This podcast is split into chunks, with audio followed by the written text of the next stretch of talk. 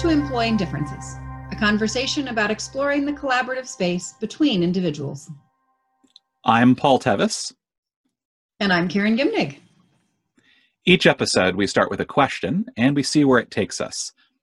This week's question is, can they say no? We're really pointing here to the tendency for people to feel like they have to say yes if you ask for something, and the resulting tendency to not ask for something. And so we're wanting to sort of start with talking today about what is the ideal culture? What's the culture we're recommending that you aim for in your workplaces, in your communities? If you're trying to work together, it's incredibly useful to ask for what you want. This is a thing that would help me. This is a thing I would like. This is a thing that would make my life easier. This is a thing that would make me faster. Would you be willing to do this thing for me, or do this thing to help me, or do this thing for the project that would be for me? Being able to ask that, we think, is hugely important. And the only way that it's okay to ask it is if you have a culture in which it's okay to say no. So we're really pointing to that as the ideal. And the reason why we frame that as the ideal is we can imagine that there are some of you right now whose skin is crawling at the notion of asking for something that you want. Because, and we'll get to like how we can bridge that gap. But we want to start by talking about why that's important and what is really useful, what happens when people are able to ask for things that they want and need and are able to hear a no. And other people are able to say no to things. So one of the things that happens when you're able to do that is that all sorts of things that are not visible otherwise become visible. When we don't ask for the things that we are noticing that would be useful, other people may not notice that they're needed, that those are there. And so we have a much less coherent shared picture of a situation when we're not asking for things that we need. Yeah, I think that's the key thing. And I think related to that is, if I'm not asking for what I need, I can spend a lot of time frustrated that I'm not getting it, while the person I'm trying to work with has absolutely no idea that that would be helpful. And I think probably most of us have had an experience at some point where it somehow became safe, or it came up, and and I said, man, it would just be so much easier if this thing could happen. And somebody else said, oh, well, yeah, sure, I can make that happen. Done. And you think, well, we should have figured that out a year ago, because I've been tripping over that for a year. And it impacts the work and the effectiveness of the work. It also impacts the relationships, because that underlying frustration and resentment colors everything else. So if we can get to really clean, transparent, What this leans into is authenticity, it leans into trust, it leans into safety, and it reinforces that not only around just asking for things, but also giving feedback and being able to be authentic about, this is a thing you're doing that's not working for me, or it just spreads across the whole culture. So this is a piece, but I think a particularly nuanced piece of high trust, high safety, high transparency work environment. Yeah. So if it's so much more efficient and so much more trusting and relationally healthy, and things get worked through before they become big problems, why don't we do it? Why are we talking about this as an ideal culture as opposed to everyday culture? And I think on the list of experiences we've probably all had, another one is I asked for something and they said yes, and then they were pissed that I asked. They didn't really mean yes, because they didn't think they could say no. So this is back to that question of, can they say no? Or the flip side of, why are you asking me for that? And feeling attacked by the request because something in me taught me that I wasn't allowed to say no. Or maybe something overt. Maybe my boss is asking, and the culture is, you don't say no to the boss ever. I mean, I'm pretty sure the White House is a bit that way right now.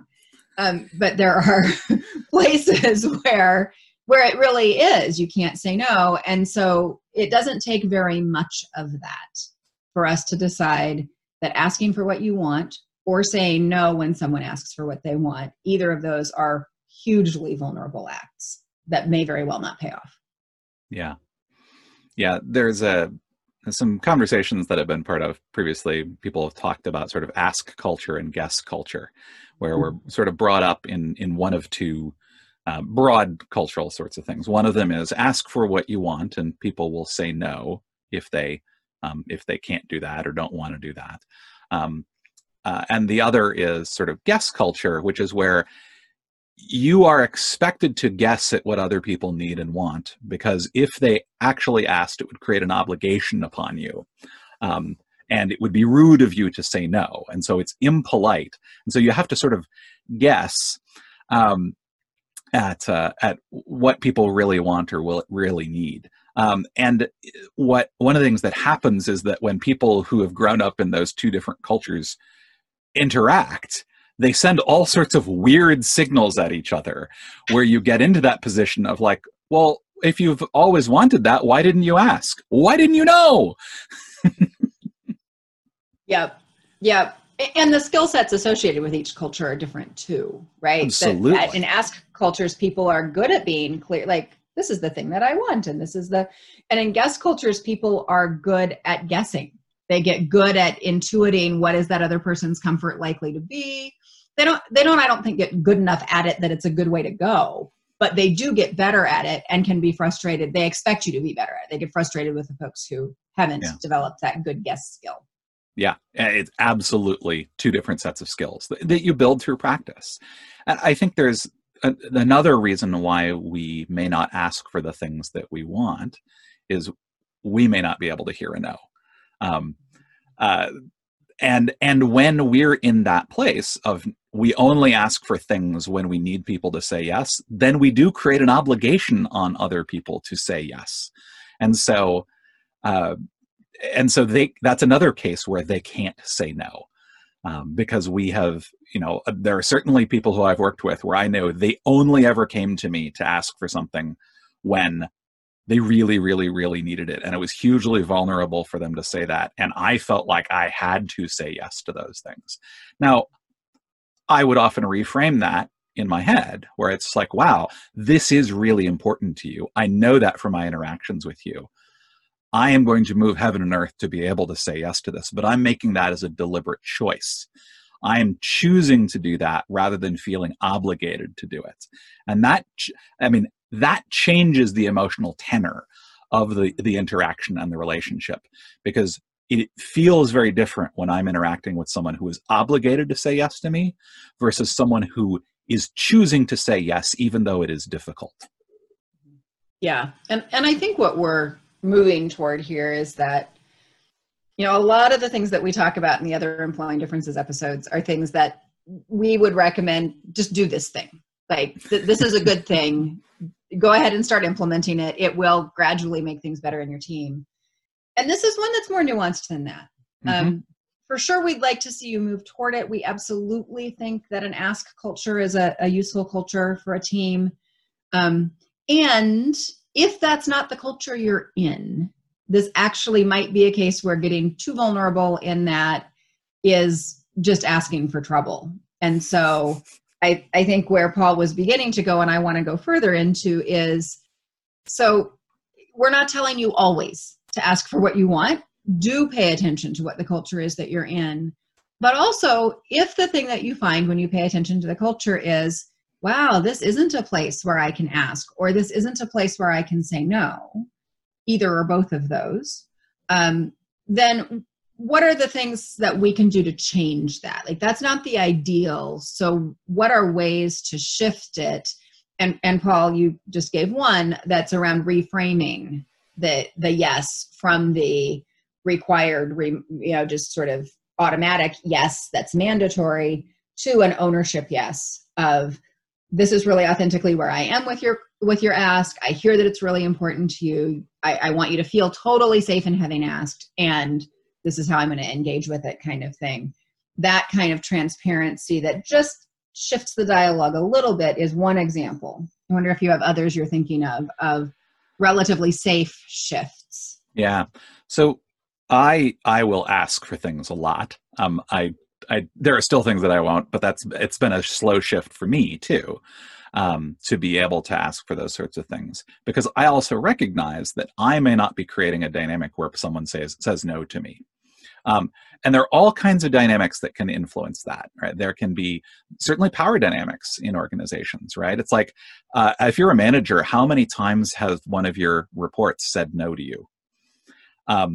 And so recognize that that's at play. And what are the things that you can do to make it safer to say no?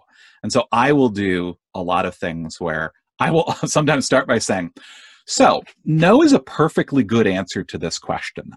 I'm wondering if you would be willing to, and then ask the thing. Now that means that I need to be okay with a no. And so it's about, so one thing that so there's two pieces in there. One is, first, personally get okay with the no. Second, broadcast that it is okay to say no. And then the third thing that I'll sometimes do with that is check in repeatedly. Are you sure you're okay with this? Like, you know, I can go do this other thing instead. If this doesn't happen, I'm okay with that.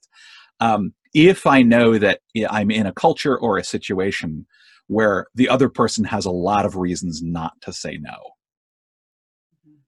I want to point to one more thing that you modeled but didn't pull out explicitly, which is the language with which the question is asked. A really direct ask like, will you, will tend to bring up the old patterns, I think. But I think you used the language, would you be willing to? Another frame is, would it work for you? Would it be convenient for you? And all of that you can run right over the top of with tone and culture. But I do think that the choice of the words, particularly, as Paul said, if you mean it really authentically, like what I want to know is, would you be willing to? Not can I make you do it? Not can I trick you? Not can I force you? Not can I coerce you? What I really want to know is, would you be willing? Would this work for you? Is this something that you can do happily and with intention and feeling good about without it harming our relationship? That's actually the ask. And I think both the getting clear that that's where I am in myself when I ask it, and that I use the words that portray that matters a lot. And then I also think the thing that you did point to is the really explicit, just say it. I know it's not usually our culture around here for us to say no when someone asks for something. And I just really want you to hear that it's okay with me for you to say no. And I've even gone so far as to say to someone, if you say no this time, that gives me permission to ask you for a thing the next time. That tells me that it's safe and that I'm not coercing or in other ways getting you to do stuff that you don't want to do. So no is actually a freeing answer for me. Yeah. There's a trap that some of us, by which I mean me and other people, fall into. That's the inclusive us, not the exclusive us. Thinking that saying no to the request is saying no to the relationship. And recognizing, and this is a saying no part, right? This is the other side. You know, when someone asks me for something, hey, would you like to work together on this project? Can I count on you to do a thing? Like when someone asks me, would you like to work together on this project? Like I have to, it may be true that I would like to. And also, I'm looking at my schedule and my calendar and just going, there's no way. And if I look at my priorities and what's important to me right now, it doesn't fit. And so I have to find a way to be able to say no to the request and say yes to the relationship. So that's partly on me to be able to say, I would love to work with you right now. And I'm feeling really overwhelmed with all of this other work. Could we talk about what that might look like to see if we could find a way? But that's also, when I'm asking for someone, I need to create a way for them to say no to the request and yes to the relationship. And so saying things like, I won't think any less of you if you say no to this, right? Saying, if you say no to this, this is not going to end, this is not going to be the last time that we have the possibility of doing something.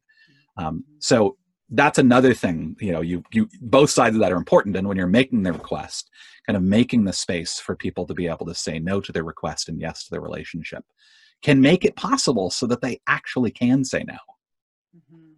Yeah. What comes up for me hearing you say that is just the memory of how you and I figured out that we could do some things together.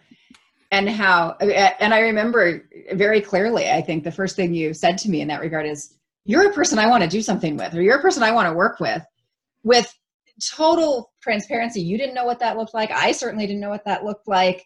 And we just sort of started talking, and we really didn't get further than we're going to put a date on the calendar to keep talking because in those conversations, we did sort of throw things out and say no in various ways. And I think we were both at a point where we'd done the work internally prior to meeting each other that we could both arrive with that. And we very quickly, I think, got to a place where there was really high trust and really a lot of comfort. And even with that, we still say to each other fairly frequently, if this thing that we're working on isn't working for you, it's okay to ask for a change. It's okay to say, wait, we need to push out that timeline, or can we renegotiate that piece, so that the no is always invited between mm-hmm. us, both explicitly and just within the culture. And that kind of like the thing that points to is, how do you know that they can say no? When they do. When no's are actually happening, when things are being said no to, then you know that they can. Yep. Yep.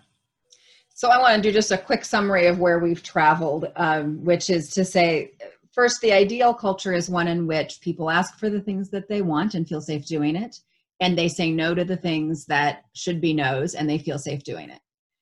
That's not often the culture. It's certainly not the mainstream culture most of us grew up in. So we're advising caution about where you do that vulnerable thing of showing up in those ways, and that you look for strategies to shift the culture toward having safety for that, being explicit that no is okay, doing the personal work so that no really is okay, framing the requests in ways, but also practicing saying no and looking for alternatives so that it's not yes, but it's not a rejection of the relationship, so that you're maintaining the trust and safety throughout.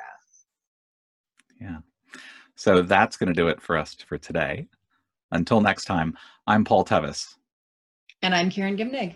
And this has been Employing Differences.